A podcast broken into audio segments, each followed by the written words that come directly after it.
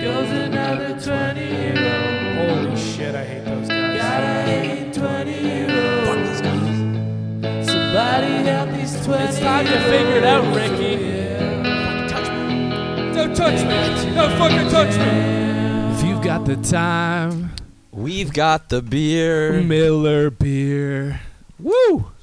We're on Too Many Jams.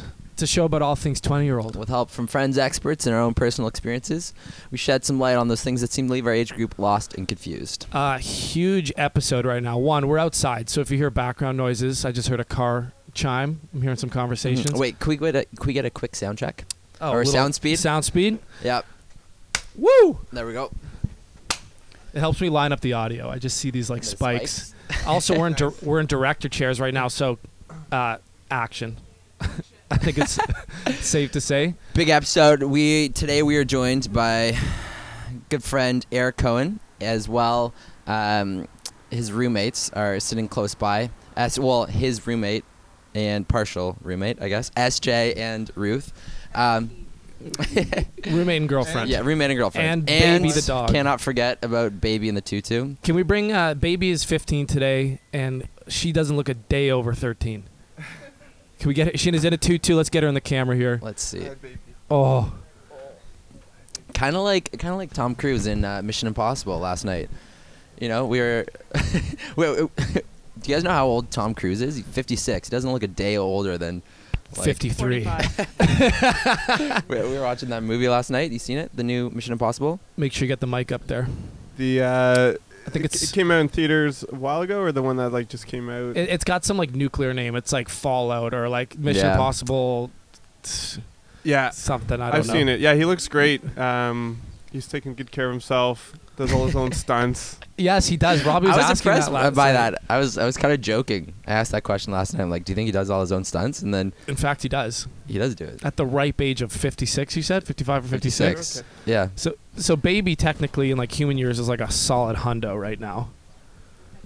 105, mm-hmm. and look at that little oh, cutie, wearing a badass spiked collar. Um, but yeah, we're on a patio right now. We're in uh, what Bellwoods is this? Is that the area? What it's called? area.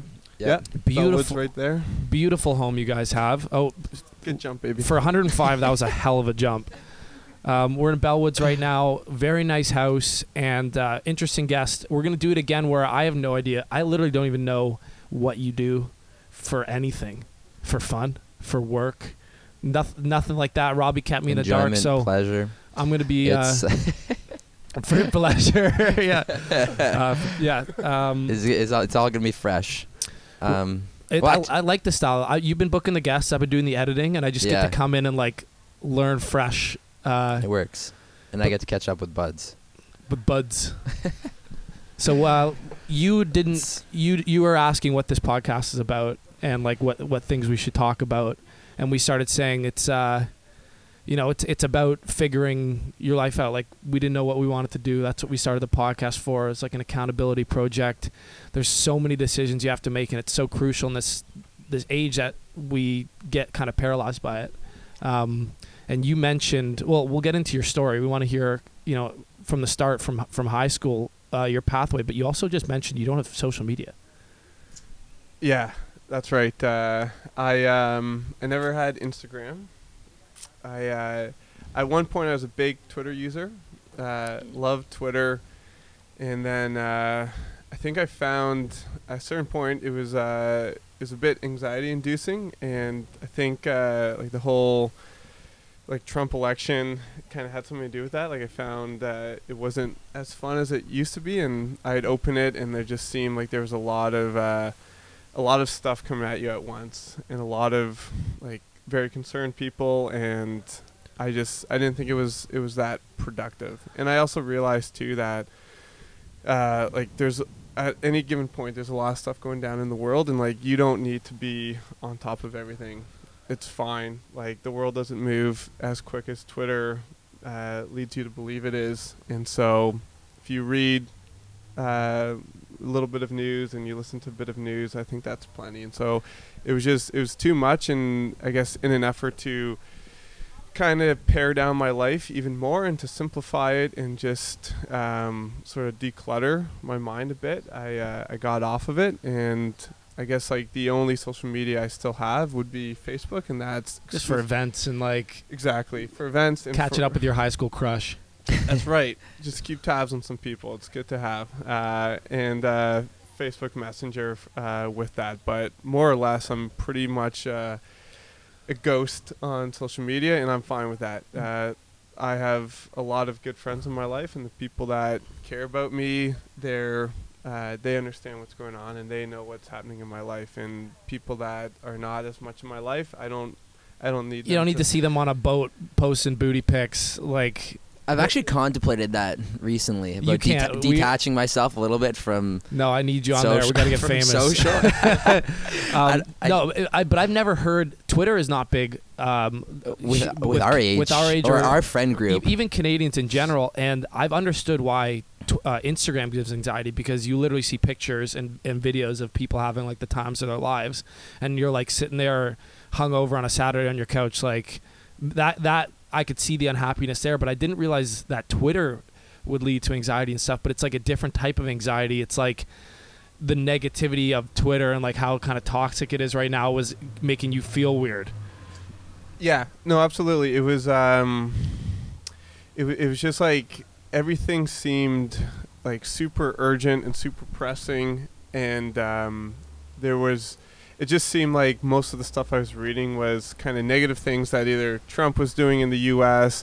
or just other other things that were not going well. There wasn't like a ton of positivity in it, and I realized too, like what what good does like knowing this information do? Like a lot of it is not actionable information. It's happening in a country that I don't even live in, where I can't really help influence that. And I like so I, I have to drive to work now, and I'll I'll often listen to CBC radio. Wow, And what? How old are you, dude? I I just turned uh, just This turned 29. positive on house? A CBC positive over here, Yeah. 29. Yeah, we, we, we do like the CBC. SJ and I, we bond over many things, but our love of CBC radio is one of You're them. talking AM here. Like Yeah. 29 going on Ni- 53. 99.1 on the dial. Metro mornings. It- yeah. um, Like when Matt I get, Galloway, big Matt Galloway fan. when I get in the car after my dad's been in it, it's 680 on like volume 30. Uh, Talk Oh, yeah. radio, you know what I mean? It's funny you say that, Travis, because um, growing up, uh, my dad used to drive me to hockey all the time. He was the trainer on the team, so he- he'd come to every game, and he would crush uh, uh, 680 News. Oh yeah. And it's a tough listen if you're going for like more than an hour because uh, it's got like a 15 minute tight loop and it's just repeating the same news. I news. know. And I tell my dad that I'm like, how about we uh, mix in some music? He's like, no, no, we're gonna listen to 680. Like settle in. I, So f- I feel like it's a rite of passage once you become a dad. Like the minute you become a dad, you start listening to talk radio. Yeah. AM. The second the uh, baby's my dad born, loves it too. yeah. Yeah. Po- pod, uh, no, I think podcasts will be the new dad thing because like we all listen to podcasts in the car when I was commuting and stuff. I Yeah. could see myself like putting on podcasts that like my kids would hate in the car, and also rap because I listen to garbage rap music, and I don't Listen think to that's some trash music. and I don't think that's gonna stop when I'm a father. I'm just gonna be in the car like listening to like Lil Pump. You know what I mean? It's obviously not the explicit version. I'm not a psychopath, but um, but let's talk about I, I what I liked what you said about Twitter is that this anxiety and this that you didn't have to know about all this stuff and keep up with everything going on in the world it did no benefit for you. I think that's the exact same feeling for a lot of people with instagram is you don't need to know how the highlight reels of all these people. You don't need to. And in, reality if you just focused on yourself um, you'd be a lot happier. So it, it's the same sort of reflection on both those apps. Like if you just were like oh okay cool like you're on a private jet like amazing for you but I don't need to know when you're literally like if you have a thousand friends on Instagram, there's always somebody on a yacht. but it's nice to know that you have access to it. It's nice so you have that you can see it. exactly. So it's it's the same sort of sentiment. Uh, i- i- it's it's cool to say you're the second guest now that has no social media, and who so was who was the other one? it was um, Mateo uh, Wiley. Oh yeah, yeah. I I say last that. names first, and the first names it's a new thing. um, but uh, we'll see. As long as you guys don't like end up being you know, I don't know, like you don't end up being like a serial killer or something. Like I think it's we'll see how it pl- plays out for you guys. You I know, I, I think the only time I've been on Twitter recently was when uh, when I, when I see like Donald Trump, he drops a new nickname, which occasionally cracks me up. he's a comedian. I actually think he's a comedian, like in a good way. Like I'd listen to his set. But let's let, let's get into you. Um, let's kind of uh, we only we only have so much time, so let's maybe start with a little preview of what you do now to to afford you this amazing Bellwoods lifestyle and house here In supporting super baby. sweet place. um, and then we'll go back to how you got here and like kind of the decisions along the way. Yeah, well, baby um, does have a crippling gelato addiction, which is quite expensive. Uh, and uh, she just crushed some uh, raspberry uh, gelato called uh, Dogwoods. Uh, they have different flavors of dogwoods? They, they just have the one for now, but I think baby eats enough of it that maybe they'll support bringing in a second flavor. Uh, it is her 15th birthday, so she eats and does what she wants. And she's 15, uh, so she's earned it. But yeah, baby, uh, baby's not cheap. So uh, I hold down three jobs right now to support baby. Um is she my dog? No. Does she command most of my income? Yes. Uh, that's fine. Uh, she's a great dog. I, uh, so to answer your question, I, uh, I currently work in real estate development, and uh, I'm doing a, uh two-year rotational program there. Cool. And so it's the first time that they they've offered it. Uh, so the company is Mattamy Homes. Ever Mm. heard of it? Yeah. I If think you live if you live out in the suburbs, like chances are You know you, you've gone through Mattamy Homes community, and uh, they're getting more into the downtown core as well. So they're doing a lot more high-rise projects. And, Are they one of the biggest? mid-rise. Probably They're the biggest developer in Canada. Yeah, in Canada. Wow. No, Yeah. they're huge. You- uh, by, yeah. a, That's by a big big time. margin. Yeah. You can tell by the size of the, the Mattamy Homes guys or family uh, cottage in Muskoka. If you've ever seen it, No. yeah. it's a palace. Yeah, I can. I can it's imagine. an absolute palace. P- PG's done okay. Peter Gilgan. Are you personal friends with uh, Pete? Uh, I've met Pete, and it was a nice exchange. Uh, still early days in our relationship, but uh, from what I can tell, very great guy. Uh, and uh, so yeah, I, I um I'm I guess one year into to that program. So I started there uh, last May, and it's been great. First time they've offered it, and they hired actually myself and two other Ivey classmates, which is nice. So I. I went in knowing a couple people, uh, which helps, and uh, actually my cousin, who I'm quite close with, he, he works at the company too. So it wasn't uh, it wasn't too hard of a transition jumping into it. And what are you doing there exactly? Uh, so right now I work with the high rise team Yeah. doing uh, land acquisition uh, activity. Uh, so I'll be doing that until uh, till early August, and then I'm going to be coming down to the corporate office in Toronto and uh, and doing marketing, uh, doing sales and marketing uh, for three months. So it's it's pretty cool. Like it, uh, it the job never gets stale. Um, I'm it's basically like I start a brand new job uh, every three months, and which has its highs and lows. Like it's like almost like starting at a new school like the first week or two no one really knows you and like to them you might as well be like a brand new hire to Mattamy Yeah. but i'm like guys like i've been here a year uh, like i i'm not i'm not a rookie at this company like yes i'm a rookie to your team but for a lot of people i mean because i'm bouncing around they have three offices in the gta they have an office in milton one out in Vaughan, and then they have the corporate office, which is right downtown at the TD Tower there. Uh, that I'm new to their team, and so it's been it's been good. I've had to learn like to kind of like quickly assimilate with uh, with a new team and uh, to just like try to add value as quickly as possible and not be a leech and a sponge and just there to like learn their craft and then move on, but to actually help them out and add some value because it takes a lot of time to like bring somebody up to speed. So do you do you, you said you enjoy your job? Like you truly enjoy what you do. Your your thoughts about what you do when you get up in the morning. Uh, we hear from a lot of people stuff like, "Oh, like I got to work," and like this Sunday sucks, and a lot of people have issues with it for whatever reasons. Probably social media is a big part of it. Yeah, I was just thinking that. Um, but what is your like? What is your kind of? Hopefully the mics. hopefully the mics aren't as like They're picking calling for on- baby. um, what's your so like? Your satisfaction like how do you if you are satisfied how do you get there were you always satisfied along this journey like how do you kind of feel about that, the way things are going right now Yeah, I mean, uh, I certainly have like better days at work and worse days at work, right? I think like anyone, you have good days and bad days. Uh, I remember I had a boss uh, in my previous company. He told me something that was like pretty insightful. He was like, "Listen, like that's that's life. Like you're gonna have bad moments and good moments." He's like, "Just hope that you have uh, more good days than bad days." Uh, so I think kind of that mentality helps, and I think like another thing too is that like yes, like sometimes like work is hard and it's tiring and you have to like there's stuff that you have to like kind of grind through or like you're kind of pushing yourself, but I also think like the alternative of like a like not having any job is what fu- up is is is is a bit tough. Uh, like we had we had friends in the MBA program who until recently um, uh, had had a tough time landing a job.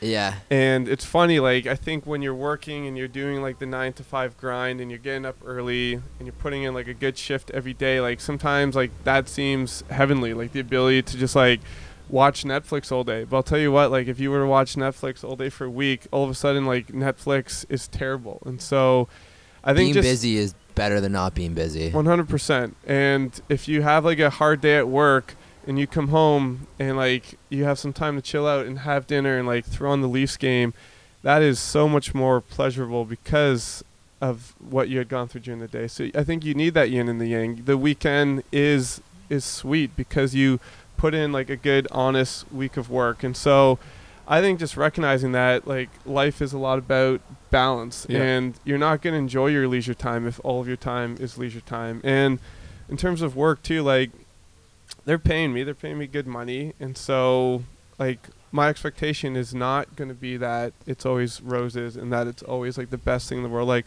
I'm getting paid for a reason to add some value to the company and, and like it's it's not I'm not going to a hobby. I'm not going to go play sports. Like I'm there they're giving me money in exchange for me like doing the best job that I can do. Yeah. So I think it's a lot to answer your question, I think a lot of it comes down to your attitude and your mindset. Like if you come into work and like you think that you're underpaid or like you just get salty and bitter at the company because it's like why haven't I been promoted Yeah. this and that like I think you're going to have a really shitty day and it's hard to do it's hard to do anything well if you're in a bad mood. If you're happy and you have like a positive mindset, everything you do is uh, phenomenally easier. we had a huge combo on this yesterday morning Yeah, we talk about this all the time.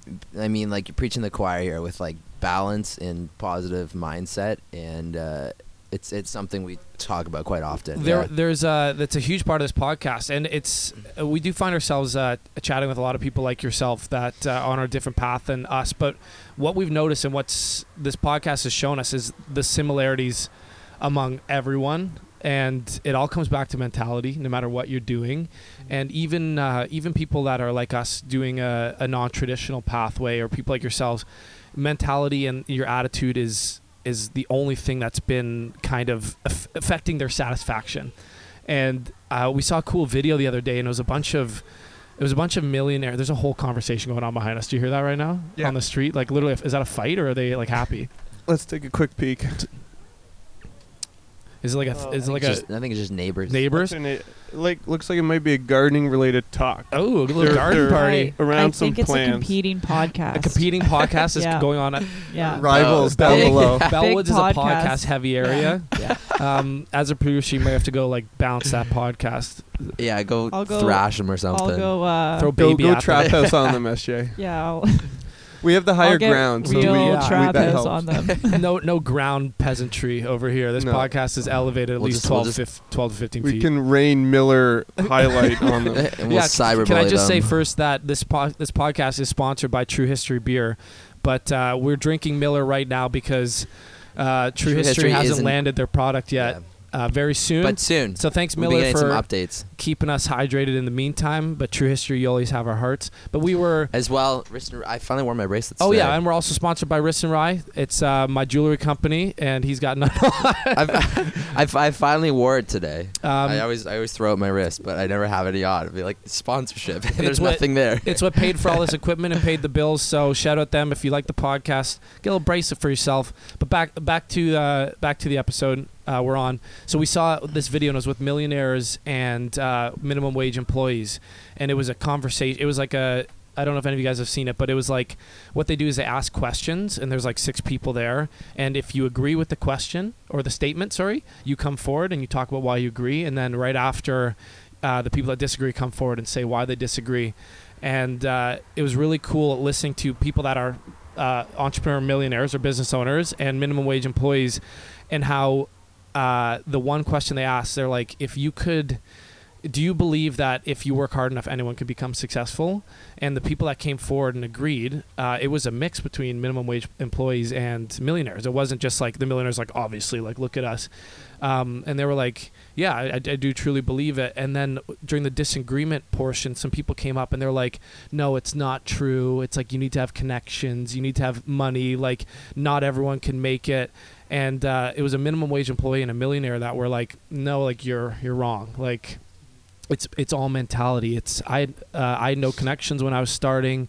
I I all I did was go to events every day until I met those connections. Like, it, it, and the only difference, and then the one guy was like, "Yeah, but okay, you work hard and everyone works hard, but sometimes your businesses still fail." And what happens to those people? And he goes, "I literally think the only difference between people that work hard and get successful and people that work hard and don't get successful is the mentality. That's the only difference maker, and it's basically." If your mentality is you believe that you deserve it and you you this is your path and that you can do it truly you believe that your mentality is there then you make the decisions you make the risks you you move at the right time.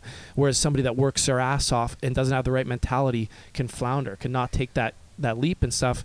And i think mentality is the only difference maker between the minimum wage employees that were happy with what they were doing and the ones that were unhappy were they were just like no like i'm happy. I'm i'm working a minimum wage job but i'm helping people at a shelter and this is what i love and like i couldn't be happy with what i'm doing versus the other people that were like the world has me here.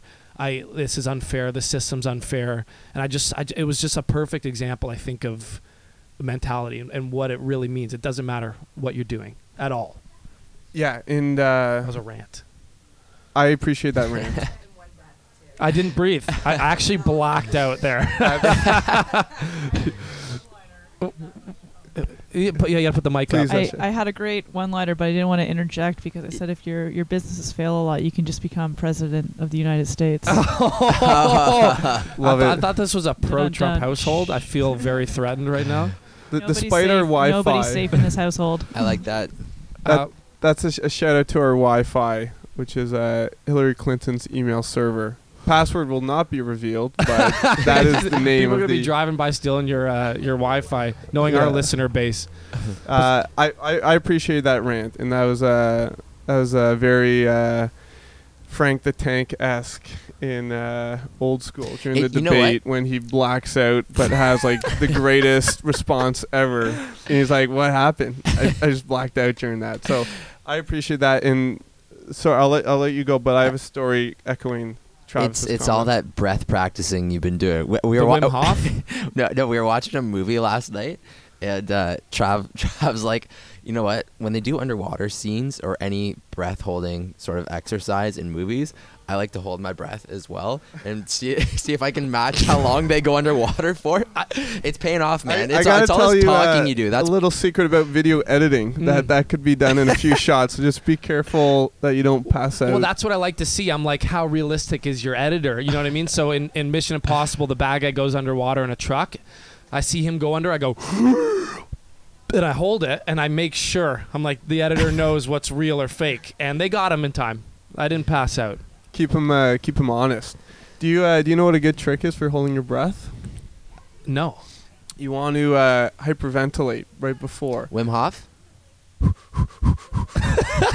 and then you're gonna do a massive exhale. But you hyperventilate for about 30 seconds, as quickly as you can, and then like an extreme exhale, and then you bring it all in, and then that's what uh, apparently like uh, those free divers Yeah, do, yeah. like that are going for pearls. So next time you're watching a flick and like you see that like water's approaching, Sometimes you- get yeah. it going. Sometimes you don't have that preview of the water. Sometimes it just happens, like the car veers off. And you, but that's realistic because in the scenarios, they're not in the car hyperventilating. I got to be Yeah. with them.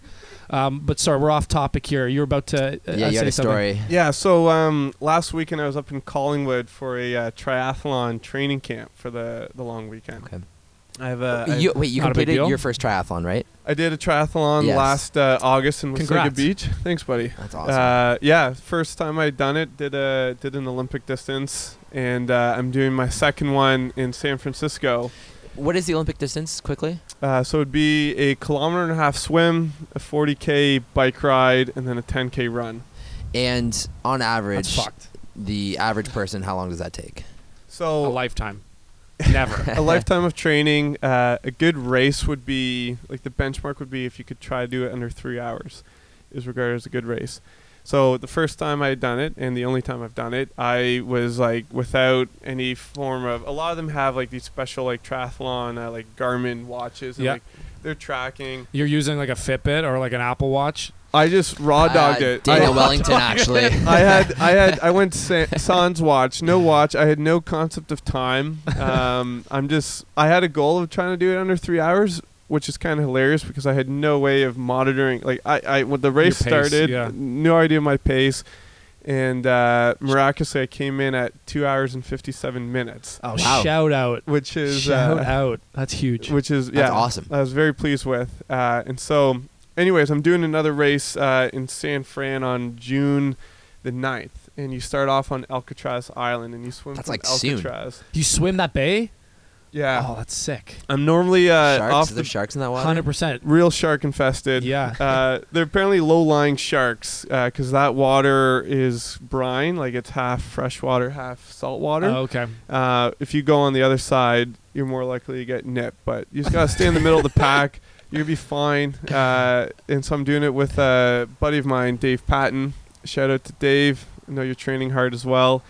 Uh, Shout out, Dave. shout out Dave. but uh, anyway, so like this race, I think will be even harder. And so uh, I'm part of the Toronto Triathlon Club, and they do an annual uh, uh, training weekend up in Collingwood. They choose Collingwood because it's got some of the best biking, road biking in Ontario. It's very Because of the hills and yeah, very good hills. So it you get like an extra hard workout, uh, and it's just very bike friendly. They got like a lot of like good roads there, and so I'm up there, and uh, I went up there without knowing anyone. There's about 35 people there. Clearly, like a lot of the people have been going up for many years. I kind of it skewed a little bit older, probably around 40 was the average age. And uh, the first night, uh, I was hanging out on the couch and we were watching the Raptors game, and I, I started to speak with uh, with uh, one of the attendees there, this woman, and um, I was just like making small talk, kind of asking how she first got into the sport, and she told me uh, like this tale, and uh, it uh, it really stuck with me in terms of just having kind of like perspective on your life, and so she was saying that she first got into it uh, when she was probably she said like 240 250 pounds. So she was a little overweight and she was working as a nurse at the time. And um, i think that day she had just found out uh, unfortunately her boyfriend had uh, been cheating on her. And so she had called him like to break up with him she's feeling pretty low about herself and then uh, someone came in to get treatment and had like some injury and uh, explained that the injury was from a triathlon. And she's like, "What's a triathlon?" And the person explained all about it. So it was in that moment, like one of her lowest moments, she's feeling like really down about herself. She decided, like, you know what, like, I'm gonna I'm gonna try to do a triathlon. And so that night, she had like never really swam. She went into a pool and just tried to start ripping some laps. Didn't know how to swim. Like immediately, apparently, like almost drowned and died. She had to get like pulled out of the water, like resuscitated. Uh, That ain't easy when you're 240 either. Probably a couple people there, maybe a one of those like uh, floating back braces too. I'm a lifeguard, not a big deal. yeah, no, it's uh, would have been a tougher tougher rescue, no doubt. uh, and uh, so they retrieve her out and uh, resuscitate this woman. And uh, she she ha- she she's gone on to do like Ironmans and all of these races. So she it was in that moment she made a decision to do what uh, she deemed was like a very difficult task, but she had put her mind to it. And then um, So so I'm guessing that she's quite fit when you spoke to her now. Eh? She's Well, she she's quite fit, but like I thought that that was like the end of the story. I'm like, that's a lot of adversity, and she's like, Eric, I have more to tell you, and uh, I'm like, I got the time, and so Sorry, first beer. You ever had a beer before, buddy? There's a little. Uh, Spilled everywhere. He's got the So I think, time. I think Ruth shook it up a little bit. she's trying to make you look bad. Yeah. Yeah. S- so you're like, I got the time, and then Miller's like, we got the beer, Miller beer, and you you, got guys time started to clean. and you guys started talking. So Okay. yeah, we um. Anyways, uh, I'll I'll wrap this up, but so this woman, um, so she she overcomes that, and then she was also telling me that. Uh, she she ended up having a brain tumor later in her life and she had this brain tumor that went undiagnosed for many years so she had it i think something like 12 years and it was towards the front of her head and it was pushing against one of these glands I didn't in know you could have one for that long. That's crazy. well i guess it depends on like how fast they grow so i think yeah uh, producer sj It's a benign tumor. Thank you Awesome. sj Thank you very much. fact check and it was uh, it was benign, so it wasn't uh, growing. It was like I guess stable, but it had all of these consequences. And so one of the consequences, which is crazy, is it was pushing against a gland that was basically telling HGH, human Ooh. growth hormone, to continue to produce. And so it's supposed to get automatically turned off at a certain point. HGH, it's something we know that like some athletes, it's a banned substance. They use it. It's similar to s- Baseball Yeah, and yeah. stuff, right? very yeah. similar like steroids and so she kept growing and so like she just kept growing and uh, there was all these consequences she ended up getting terrible arthritis like her face itself like she's got like a bit of a bigger face like continued to grow and she's just like bigger than like she looks because she her body was continuously producing Probably her this bones were still growing That's and stuff like that. crazy. Yeah. Exactly. And so like really like bad uh, bad consequences and all of these doctors For 12 years, this was going on. for 12 years her body is still cranking HGH and she has horrific arthritis. The doctors would like be super dismissive and be like, "Yeah, like it's all in your head." Um, Literally though, it is. yeah, like they're Yes. right about one thing. It's all in your head. That tumor. yeah, you're absolutely correct. And so this woman, um, she can no longer run. She can no longer run because she has arthritis all in her body. She she tried running. The doctor said if you continue to run, you'll be unable to walk by the time you're 60. So she this woman still battles and competes in Ironmans while speed walking. Um, but like Warrior. sh- yeah, she's just like telling me like the things that she's gone through, and so you just recognize that like everyone's gonna take their lumps in life. Bad things are gonna happen to you. Like that's just the reality of it. But it's kind of how you respond. And like she she was one of the more impressive people that I've spoken with. And her mindset of just like yeah, like I'll get through this and to focus on the next thing was very impressive. Wow. I, I mean, so not to get technical, but don't you have to qualify it for Ironmans? Uh, I believe most Ironmans it's open registration. Oh, is it open? Okay. There's uh, 'Cause I was gonna say that that must make it t- like if she's doing Ironmans, like she must be like cranking these speed walks. Or- she was telling me the pace she walked. Like she told me, um, Well, she's got she's got HJ's flowing through her veins. Yeah, it is. Yeah. like Yeah. legit. She Wow. told me her time for a 10k, and she wa- she speed walks a 10k at about the same pace that I run a 10k. like six or seven miles an hour. Like she's chugging. Yeah. And I, I we went for a run on the last day. We went for this long run, like those big bones just get moving, and she Those she's ripped. so wait, how how tall is she? Like like Sh- she kept. she's a little shorter than I am. Ah, okay. yeah, Wow. uh, probably yeah six six two or so. Yeah. Um, I'm six three, uh, so yeah, she's maybe He's an rounded inch up shy. now, eh? Six. No, her height is six two. Yeah, fact check. um, that's a crazy story though. But Yeah. an, an exact example of no matter like what my opinion is is yeah okay if w- our lives Robbie and I actually we struggle in the opposite form our lives were kind of uh, so easy and comfortable for us by our upbringing that we were kind of soft and we didn't have the mental fortitude to uh, pursue our dreams because of it but uh, now that we're on this whole journey, and we understand mentality a bit more. My my true belief, and I went through some adversity with a few hard concussions that like took me out for a few years that I had to battle through. That gave me this perspective, really. Um, but it's it's I think no matter what, whether there's no even playing field, there's no easy even playing field for everyone. If you have a shittier hand, like this this uh, woman did, your choice is to either wallow in it or to face it head on and make something of it. And that's for everyone and for every scenario. And it's all mentality, it's all attitude. And Robbie has taught me a lot of that because even when we're doing monotonous jobs, I get a little bitter because I'm like, I just want to be a rock star, and like this is we're just moving boxes right now, and uh, and I'm just he- Literally, we moved boxes for for money the other morning. yeah, threw my back out. Um, Yeah. And I was just like, anytime, anytime I'm even remotely like, my attitude is going. Rob's like, dude, cheer up, life's good. And I'm like, just that, just that little like recognize the attitude. We we turned in. We had a blast loading boxes the other day. yeah. Textbook boxes moved like 500 of them onto shelves and like had to organize them. But just It's just a maker of men activity. right yeah. there. So I'd like to say like me and me and that lady. Uh, you know, I'm not trying to equate and say that. Uh, you know, us moving boxes is anything like her journey, but it's a small example. Hers is a big example. It's super important, and I like that we touched on it. But I do want to keep moving because we only have so much time with you. Um, where did you go to high school? Uh, so I grew up in Markham, and I went to uh, creatively named school called Markham District High Awesome. nice. Very Nice. creative people. Yes. Markham District High School. Uh, and so you in high school, did you have any hopes and dreams or ideas of what you're gonna do? Like, what what, what did you think life was gonna uh, ha- have in store for you from high school?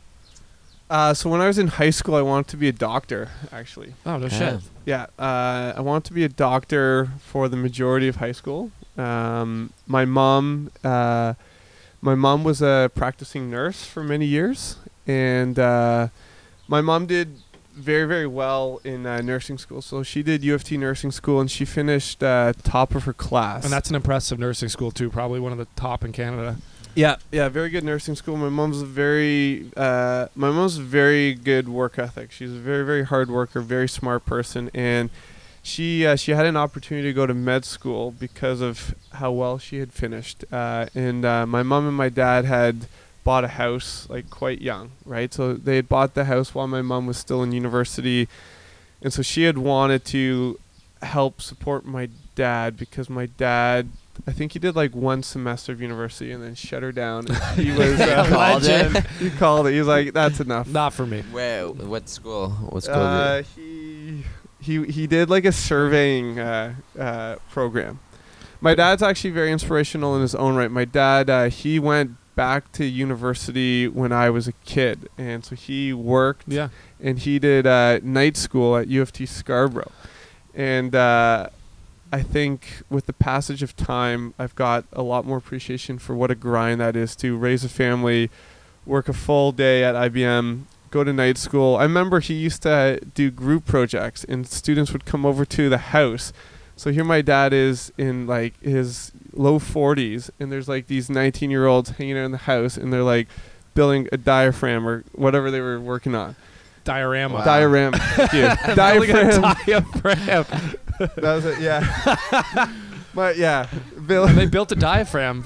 Magical. He was in uh, some medical program now, uh, building a diorama, for instance. So he's inspirational in his own right. But anyways, my mom, she had an opportunity to, to do this, didn't pursue it because she wanted to uh, to chip in. So when I was in high school, I wanted to be a doctor. That was that was the plan, and um, and this is something that like I kind of look back on and sort of regret a little bit is. Uh, I had gone to the, uh, you know how they would do like the big university fair, uh, like downtown. Yep. And so all the schools would be there, and you could go to all these different presentations. And so I went to, uh, I think it was a Queen's presentation on like their life science program. And uh, at the time, I was, I was struggling in, uh, I think a couple of the math courses. Um, and so this was would have been in the fall. I remember it was like it's really too bad because there's like one specific presentation where the guy was talking about science and how at a certain point like just the ability to be great at math is like important he's like i was in physics and i realized that physics at a certain point is just math and i left physics and went to chemistry realized that that was math and Yeah, all so math. yeah i i was just I was concerned that I would um, do like a life science program and then not get into medical school. And then I thought, I don't know if I'd want to just be like working in a lab, like kind of humming away in the lab. And so coming out of high school, I applied to a mix of half business programs and then half uh, like life science slash like pre med programs. And ended up pulling the trigger on business because I'm like, well, that affords you a lot of different opportunities. But um, I think looking back, maybe I should have uh, taken a bit of a gamble. But it was just one of those moments where I was feeling shaky on some of those subjects that would be required, and it it just it was a bit of a perfect storm. And I think my mom specifically like try to not influence me because she didn't want me i think to like try to follow her footsteps and then things not work out and then she didn't want to have some of that onus on her so she wasn't really pushing me one way or the other but i thought i was going to go into medicine end up going to western for uh, for business What up, Go Stangs? I was I was just thinking about. Do you remember up at camp when someone challenged you to? You were studying for some course, or you're reading some sort of business book, and someone challenged rich you. dad poor dad Yeah, yes. Yo, to, to, to, to every day, it was like every day at lunch, you had to come in and like give some business advice to the whole audi- to the whole camp. Uh, while everyone's in the lodge having lunch, Eric would come up on the mic and uh, give some advice He'd be from like, this book. "S- save a, d- save ten percent of every paycheck you get, I, um, and, and with compounding interest. Yeah. I, I think I gave some like really uh, shaky advice. So if anyone acted on it, uh, please like seek like a professional financial advisor because I was given some like outlandish uh, You've come a long way. advice. since- Yeah, that was that was early days. That that book, uh, I don't think I actually uh, ended up finishing the book, but I quoted a lot of passages uh, for the camp, and so I hope there weren't too many impressionable young. Uh, yeah, it's not like a camp's filled with impressionable young people or anything. You know what I mean? Um, another another story I wanted to bring up as well that that came up this morning when when Trav and I were talking. Um, so so you just mentioned you you chose the the business program at Western, and uh, Trav Trav and I both went to Western, obviously. But uh, my first year when Kyle Morris was in that play. Do, do, Oh, do you right. remember this? Yes. So, so Trav was talking about how he was out at the pilot last night, and one of his buddies was in a play, and he was saying how a bunch of all his friends like they went preed for it, and they were like cheering them on like at the play and stuff. Do you remember this though? When we went to that play, we had a little pre-drink before, and we and we got as in you there. do before a play. Yeah. yeah, and, and, we, and we got in there, and uh, we started hooting and hollering a little bit uh, for for Kyle, and then there was that old couple that was sitting right in front of me. I, they- I they- remember this like it was Yeah. yesterday. uh, so they come out to, I guess what would be best be described as uh, uh, like interpretive dance for the first like five minutes. And again, no lines are being said. They're coming out to music and doing like just like some hilarious interpretive dance. And Kyle Morris, our dear friend, affectionately known as Big Sexy, was uh, dancing Shut up, and big sexy. and we had a few beers in us and if, if you're gonna hoot and holler during a play it's during the intro where you're interpretive dancing no words are being said and so we're we're going banana lands and we're shouting uh, big sexy big sexy and you have to imagine that for the majority of the audience these are parents that presumably have driven from toronto like a lot of western students are from this is a big thing. They've their children have probably been talking to him about this play for the last few months. This is a big moment. And here comes some hooligans that tailgated before uh, a English major play, and we're just going big sexy, big sexy, and having the time of our lives, cheering on our buddy. And this, are we allowed to swear on this? yes. Fuck shit poop. Okay. Uh, this, uh, d- this Poop's not a swear. this dad turns to us and like his face is red as a red as an apple and he just says will you guys please shut the fuck up like so goddamn angry and like just like fucking glaring at us Yeah, the dirtiest look. the dirtiest look like just venom he's like will you guys please just shut the fuck up like just ruining uh, this guy's night um, i still attest that we didn't do anything wrong Um, we didn't. you brought the energy. Yeah, we're just trying to support it was it. the like- like, again, music is just pumping. They're like doing some weird like some nice dance to the music, and so we um we made the decision that at uh, intermission that I think we've seen enough of this. yeah, and then we left. Yeah. And we we left before we got in a scrap uh, in the stands. Th- that would have been a nice, fun play. Yeah, these guys were like, I'm sitting at the pilot last night, and they're like, "Yeah, we went to uh, Fraser's play. We all got drunk before, and like we brought the energy." And I'm sitting there, and I'm thinking, I'm like, "Is that what you're supposed to do before a play? Like, is that like, is that what the play community wants? Like, it's one thing at a rock show. It's another thing at at a, a serious play at like University of Toronto. Um, Producer SJ wants to pipe in on drinking and playing. You know, you know what's not struggling for money? Rock shows and sports. And you want to know what? They let their fans yell. Exactly. Yes. Maybe theater needs to take this on. The- theater, if you're listening here, which you're not, because why? are, are we The big in the- the, the theater community. uh, the only reason why your art may be dying uh, is that you don't let your fans get drunk and hoot and holler, except for probably like Book of Mormon and like those like style. Yeah, the real rowdy ones. I, I think the last musical I went to, I uh, I probably caught a couple Z's like mid play. Not surprised And you then- sleep through every movie I've ever watched with you. A play? Are you but- fucked? The the proof is in the pudding right there. The Book of Mormon has been incredibly successful. hmm Yes, it's true. It's coming back to Toronto. I was actually looking at I this know, I this haven't morning. Seen it yet. I, might I haven't seen it either, and I want. Let's to go as a group. Let's all go. Yes. Adults. You seen it? I've seen it. I'll see it again. So cultured. Very It's good. I actually like funny that we're talking about this in like theater I might buy etiquette. tickets right now. I I'm uh I I'm a big theater guy. Oh, Uh, no Are shit. you really? Yeah, like growing up, uh, our family used to always go down to the Stratford uh, Theater Festival. I've been there a couple times. As Yeah, Well. it's uh, as much as we're um, we're taking a bit of a poo poo on it. I think uh, live theater is like a very impressive thing, I actually I enjoy it. and quite it a could bit, be yeah. Yeah, improved when upon awake. with with more booze and more hooting and hollering. And uh, but I think overall, like it's it's pretty cool, like the energy that they create. Um, actually, uh, for my dad's birthday, I bought uh, bought us a pair of tickets to go see uh, Come From Away. Cool. So we could go see that together. I've seen that. Yeah, it apparently Yeah. it's incredible. Yeah, yeah. It was good. Okay, can we? Um, let's reel it in. These, these tangents are hilarious, by the way. That was fucking hilarious. Uh, big sexy, big sexy. big sexy, Uh, big, sexy, big, sexy. uh, so you're in high school. You, I, I had a similar experience, man. I, I went to high school. I wanted to be an engineer and architect, and I, it was actually one bad teacher that that shook me a little bit. Um, he didn't like me, and I was good at math. I was good at physics, uh, but my chemistry teacher didn't like me, and I struggled in his class because I was just uninterested. And I did a careers project on my cousin who's a pilot, and he's like, "Buddy," he's like, "You fly planes around the world. You get paid good money. You're a badass." And then I, well, that one careers project changed my entire path. I went I went to school to be a pilot instead of an engineer. But it's funny how it's such a, these decisions only now reflecting back. I didn't think it was that huge of a swing in my life, but that changed everything. So you went to a business school. Were you an Ivey? You were pre-Ivey at Western, and you went through the process, and they they basically probably brainwashed you, and you came I- out Ivey, like Ivey brainwashed me. I I for, know sh- for sh- Ivey did. for sure.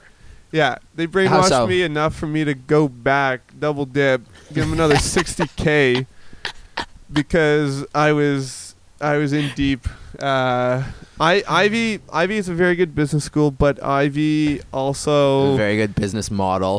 very good. Yeah, it maybe the best business of all time. uh, You- you- they're a good business school because they're extracting so much money. That's the best people to learn from. Yeah, no, they um, if you want to learn how to make money, I guess model your behavior after them. Uh, they, they're they're a good school, but they um, I, I think I think it is important to fill your students with uh, confidence and to make them uh, uh, sort of believe in themselves and believe in their ability. That being said, though, uh, especially more so in the HBA program in the undergrad program, I think uh, you leave the program um, feeling maybe a little too uh, too confident, a little too Uh, like like you change your Instagram to future CEO. You start putting money Yeah. emojis on your stuff. Yeah, like they, they make you Mhm. believe that like uh, Right companies will be clamoring uh, to to hire you, and that you will come in as like on a riding a white horse like a savior, and the world is yours. yeah, and that they'll be yeah, i- i- exactly. Like it's amazing you guys were like even operating Thanks before for- you hired me. like it's okay. Like daddy's here now. Like let me let me let me take the wheel. Um, but in reality, like you've done like a few cases, which is like Yeah. great. Like good good on you. Uh, and so I I think that like you Ivey students and probably like Queens and some other business schools, you just you come in a little too hot and you come in with this like false uh belief uh that like they've just been clamoring to hire you. And like the good thing is the companies will usually beat that out of you pretty quick and and you'll learn some humility um in like a year or two because you realize that the world doesn't work that way and every company is also filled with very smart people and very great people. And just because you went to Ivey doesn't necessarily mean you're any better. Like one it just means that your parents probably had some money to help send you there and that there are probably much smarter people that may have taken your spot if they were born into better circumstances But other, other than that attitude, I'm impressed with Ivey. Oh, you want do you want to comment something on Ivey? Put the mic up to your. So uh, I told my friend's sister that I was dating someone from, and he happened to like graduate from Ivey. Sorry, is this? Yeah, that's close okay. enough. Yeah. And she, her reaction was like I was dating a fucking rock star, and I was like, Oh. I didn't get it. Now, Very now I good. get it. That- yes. Uh, you- Interesting. you, she's absolutely correct though She's correct. she wasn't wrong, but she got she got lucky with that prediction. No, Ivey Ivey is a good school. It is, um, and Ivey's uh, the big reason why I'm even sitting here. Like they, it was through their new venture program that this jewelry company started.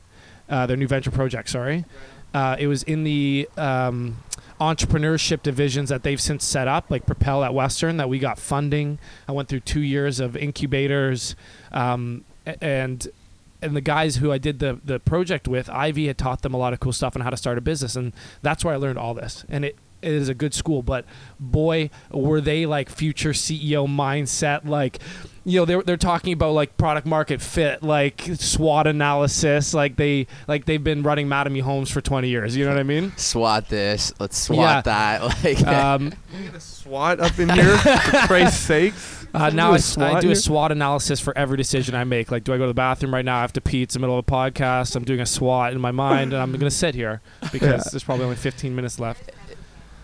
Oh, it's on video though. Is the mic? Is, it's on. Yeah. Yeah. Oh yeah. Okay. Yeah. Okay. Cool. Yeah. Um, but yeah, no, so I've had so many Wait, friends. Wait. No. Do you have something to say? I was just making sure that you. I was going to say your threat is way bigger than the opportunity. of going to pee. you think my threat of peeing myself is bigger than the opportunity? I think or- I think the threat of leaving to go pee oh, is is not as big as the opportunity of peeing. You're right. of, of sta- I and think and the messed SWOT that up has proved itself it. a useful tool once again. yeah. Thanks, Ivey. If uh, As- Your as strength is staying through this. Y- I do Yeah. have an iron bladder. That's what they called Yeah. me in high school. We've done No. an, we've done an episode before where someone left the microphone off the entire time. So Off? My Off? sister Yeah, actually. No, this is on. didn't trust that I turned it off. You thought I You No, just that- no, gotta no, get I w- wanted to make sure it was baby on. That like we didn't have a we repeat. did an episode with my sister and her husband, and uh, her entire episode, her mic was off. I had to cut her. I had to cut her out of the Yeah. entire episode. yeah. Um, shout out Kirsty. your poor sister, she's like, "Is it available to listen to?" no, not yet. No, I was a like, month later, it's still not not available. Um, That's th- taking a long time to edit. so you guys, you guys obviously went to Ivey, so you know that you're good, right? You know what? I uh, I'm also a double Western attendee, but uh, I did science, so I did a real degree. Oh, Um, yeah. that science is tough, and you're probably the only girl. yeah, you want to know what? Yeah, that was it. Only one of us. They only accept one each year. um, yeah. That's What are the requirements as being the uh, the chosen female in a? Um, not not much. Just apply. That's Okay. it. one, of- Um, one application, one attendee. yeah, so definitely, I have uh, some some grievances towards the undergrad Ivey crew. Had a lot of my, a lot of good friends from that program, but Lost a uh, lot of good men out there, eh? Yeah, you Playing know, for the Yankees. you want to know the real struggles? Like, go do an engineering degree. You know, in undergrad, like You're those fucking people- right. You want to get in the trenches? My ex girlfriend. Labs. Yeah. Have labs at 7 a.m. I I Three I, hours. I never questioned engineering after seeing what my ex girlfriend did at Western. I was like, first of all, Ivey's tr- like like literally, you guys don't work. They're like, oh, I just did a forty eight. My girlfriend's literally like inhaling.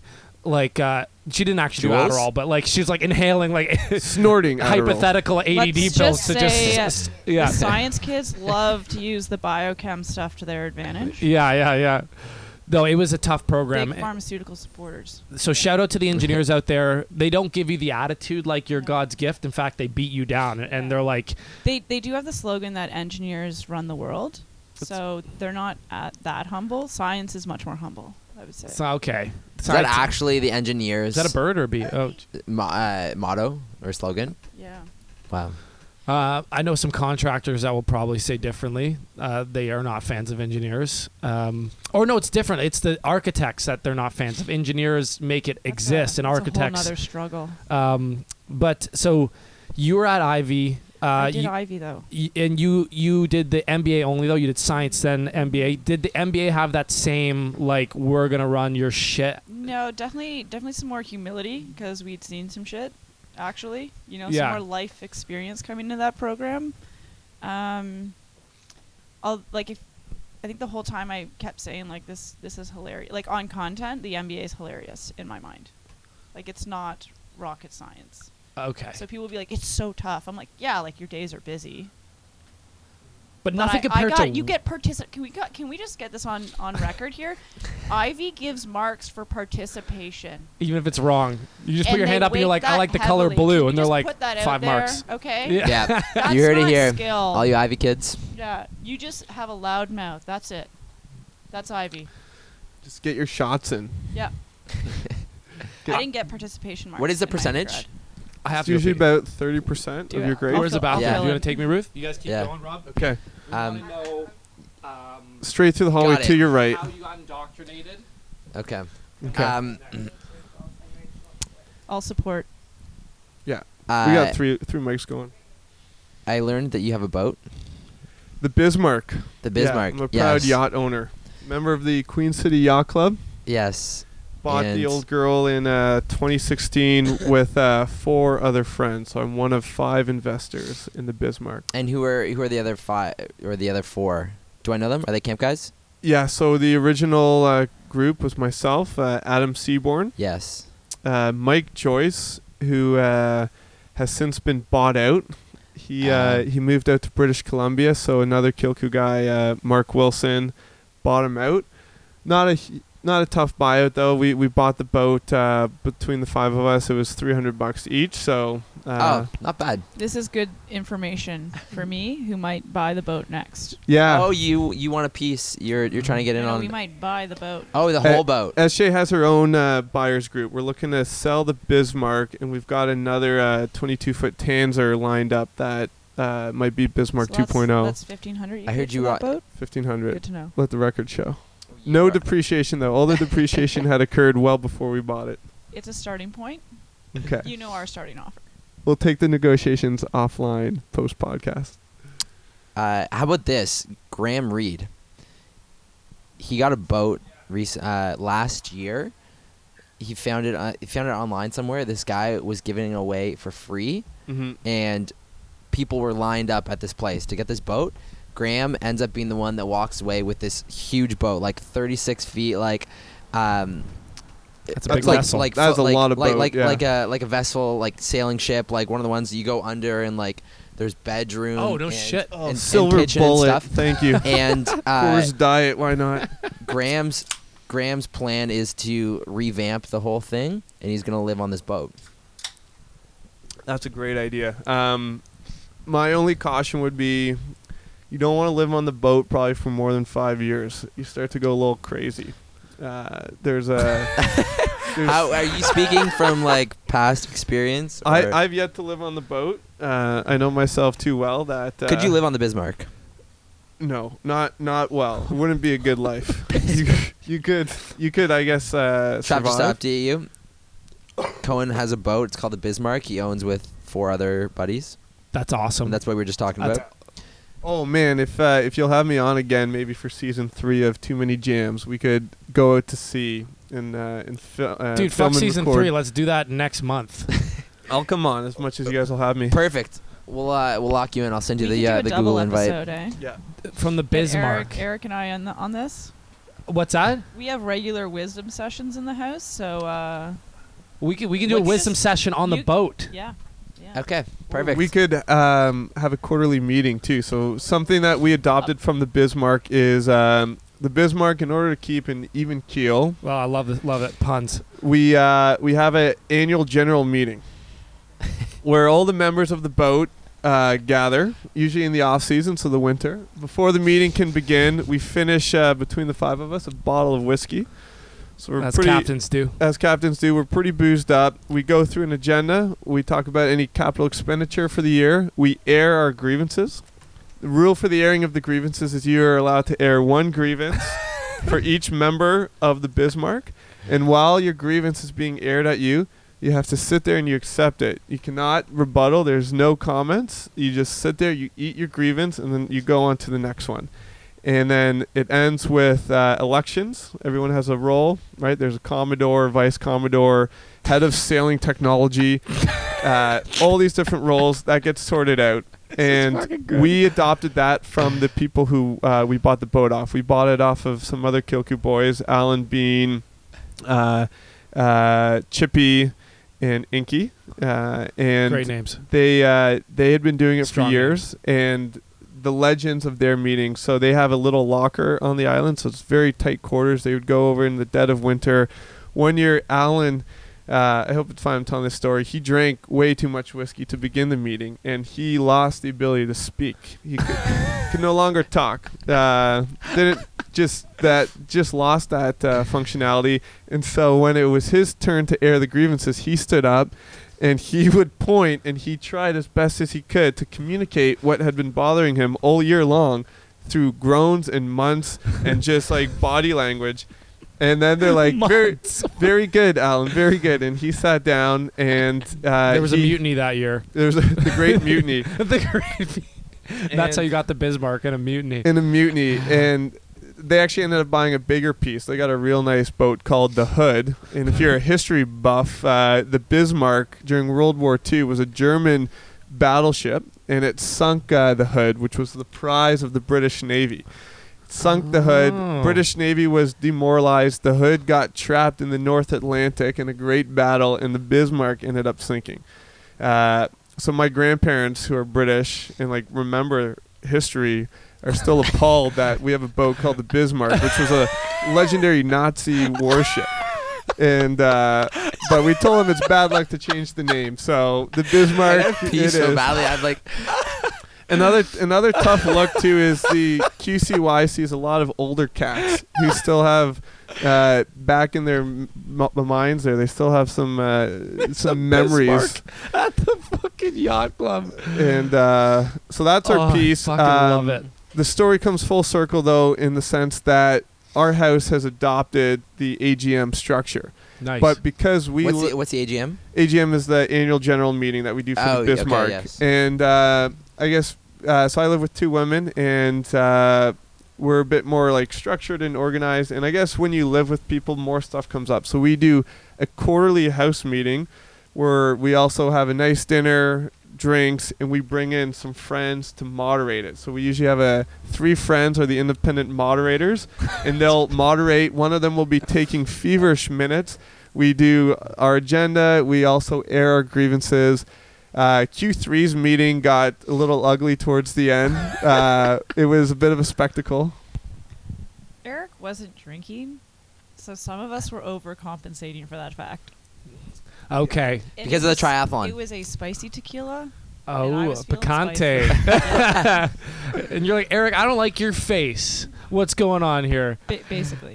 I'll say this: like when you're on the wagon and everyone around you is very much off the wagon, things are a little more hurtful. You don't have booze to help soften the blow, and so I was just very stone cold sober, and I'm taking these grievances, and uh, so uh, to, to clarify it once and for all, I'm always confused. Are you- On the wagon on, means not on the on the wagon. wagon. yeah, I looked it up on Wikipedia one time. On the wagon is like it's a term like the wagon refers to like a water wagon.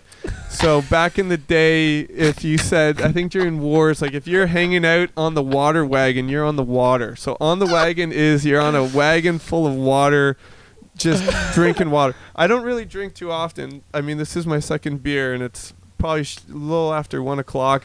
But for the boys in this podcast, I'm having a beer. if you want the official definition Yes. on the wagon is informal, meaning towards an alcoholic, abstaining from drinking. In a sentence, Agnes was thinking of going on the wagon again. Good for Agnes. Thank you. Good fact check. Also, Very good. your neighbor's just I got pumping some quick- tunes quick right here. bathroom. Okay. Yeah. Uh, Fire it so, up. so when I left, we were you talking guys about need bigger bladders. yeah, bad bladders out here. Also, I did drink a boatload of Coronas last night, literally buckets of Corona, a Bismarck of Coronas, if you will. Um, I think that's amazing. I do want to get on your boat. Um, wh- we were talking about how you got indoctrinated by Ivey, and then you got into real estate. And like, was there any points along that journey where you had doubts or second thoughts, or you were just you were in the path and you liked it? And like, what what was your kind of thoughts there coming out of Ivey, even or even coming out of the? Why'd you go into the MBA? And and, and a little bit about that decision. Yeah. Um, I um, my undergrad Ivey experience was for the most part it was, it was pretty good. I uh, overall like I I enjoyed the MBA a lot more. I More applied. more applied. I to be perfectly frank, I I think I liked the people in the MBA program more. I'm living with two Shout of them from school, and I think um, during the undergrad program, I felt um, I think I felt a bit overwhelmed and a little. Uh, I lacked some confidence because there were a lot of people coming in uh, who, at least on the outside, appeared like very dialed and impressive, and they had parents who were investment bankers and parents who were consultants. And they came in with like a very clear idea of what they wanted to do when the program was done, and so I felt, I felt a little uh, lost uh, and a little out of my element, and so I made the decision. So Ivey's only a two-year program. Everybody gets a summer job. The idea is between third and 4th Mhm. year. And the uh, part of it is if you do a good job during your summer job, then you might get an offer at the end of the summer. And Yep. so a lot of people are coming back to their second year of Ivy with their offer locked in. And I made the, the choice that I was going to go back to Kilcoo. Um, so Kilcoo is a camp that uh, Is it a choice you might get judged for as well? In Ivey, they were very judgmental and stuff like that. Yeah, like it, uh, it, it is very, um, very bizarre. Like I would say, I would have been part of like maybe one percent of people that didn't get like a quote unquote uh, business job. But uh, During the summer when you during chose the to go back to summer. camp? Yeah. yeah, and so uh, I it was a tough decision, um, but I had an opportunity to be uh, senior staff there and to work. He Uh, was my boss advanced at one point. Yeah, well, was- you went to Ivey, so naturally, right? uh, Ravi was uh, a pleasure to work with. Uh, he did. Uh, he taught at the river, which is what I did for many years there. hmm So I guess uh, in a roundabout way, so I made that decision, and um, I did it with the help of one of my professors there, who I was quite close with, who coincidentally is also a Kilcoo guy, and the Kilcoo network runs Deep. Shockingly deep. Uh, they're they're everywhere, and so he was he provided me some good advice. And I remember he said to me, he's like, "Listen, like going to Kilcoo, yeah, like it's probably gonna be a career limiting move, uh, at least like in the immediate like maybe five, like four or five years out of school, but in the long term, listen, like." We we also have like a lot of work ahead of us. Like it's gonna come out in the wash.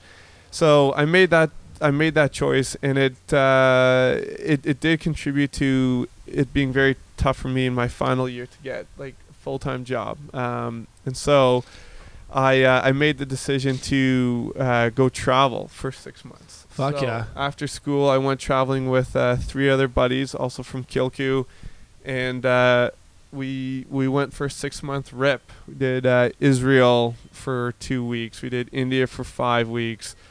Ripped around uh, Thailand, uh, Vietnam, Indonesia, uh, Australia, New Zealand, and you know what? Like, I I don't regret it at all. It was a great it was a great six months and got to see a lot of the world. Went backpacking. Uh, I think it's not too often where you have a nice little pocket like that in your life where you can just fuck off and it's a beautiful feeling when you wake up and you don't have any responsibilities and you do like exactly what you want to do that day and you're just living. L I V I N. Dude, you're killing me today. That's awesome, man. Uh, that that's like a, a really good, uh, like fun note to end this on. Uh, Robbie and I have yet to. Robbie traveled for a couple months. I, I've only traveled with my family. Uh, we've yet to kind of have that experience, and uh, I'm doing a little bit of the opposite because my career is less. My my career, if it goes well, I'll be able to have these opportunities later, and I don't want to delay getting there. Uh, so we've decided to forego some of the pleasures of being uh, a traveling youth. But uh, I, I think if I was doing your route, that's the right move. I think you made the right choice. And as you're sitting here right now with your job, I don't think you could regret it at all. Like you have the job, things worked out. You're you're working in a place you like. It seems like your mentality is stable. You have a, as I said, a great house, great roommates, great friends around. Kind of like a kind of like a stick it to the man. Um, Stick it to the is maniosis. yeah, stick it to the maniosis move on on your part. You know, like they they they like drill into your heads that you should be getting jobs and stuff, and you're like, I'm gonna go to camp. After I'm gonna travel, I'm not gonna get that job, and here I am, like still doing all right afterwards. You know, with my Yeah. Ivey degree. I'm very happy. Things things have a way of kind of working themselves out, and uh, surrounded by people that love me, and I have very good friends and a lot of support, and uh, I feel like I have a really full life and a lot of a lot of joy in my life. So things worked out very nice.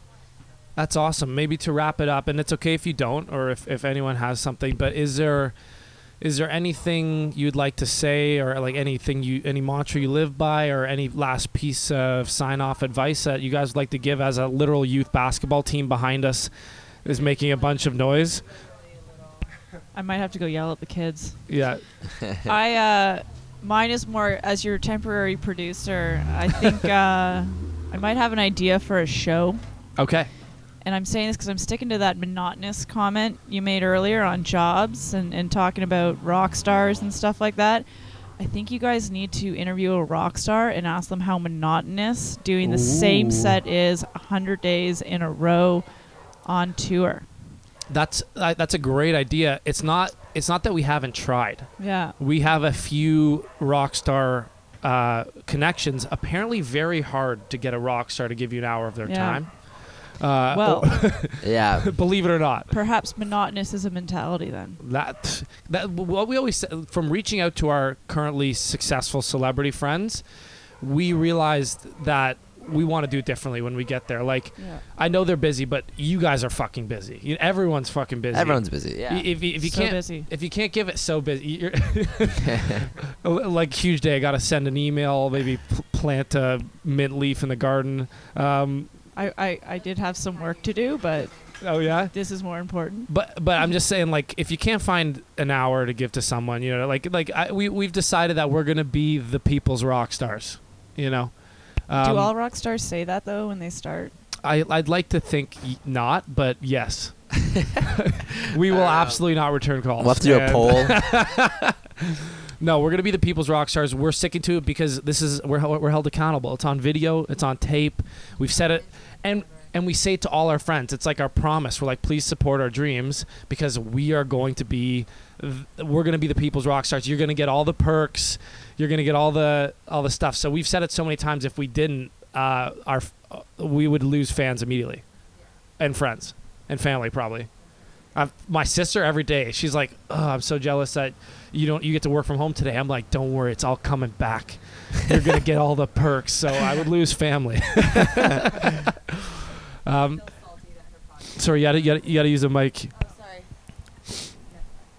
She's still salty that my podcast that, that that her, her recording didn't make Oh, it so on.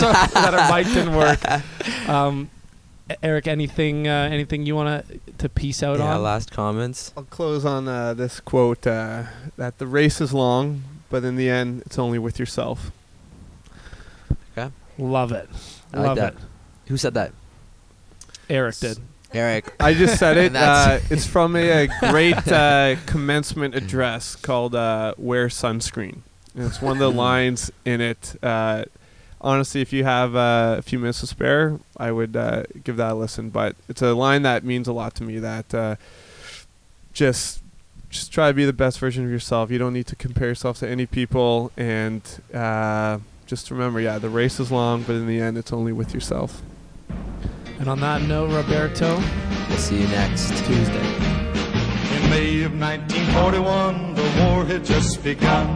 The Germans had the biggest ship that had the biggest guns. The Bismarck was the fastest ship that ever sailed the sea. On her decks were guns as big as steers and shells as big as trees. Out of the cold and foggy night came the British ship, the Hood. And every British seaman he knew and understood. They had to sink the Bismarck, the terror of the sea. Stop those guns as big as steers and those shells as big as trees. They find that German battleship.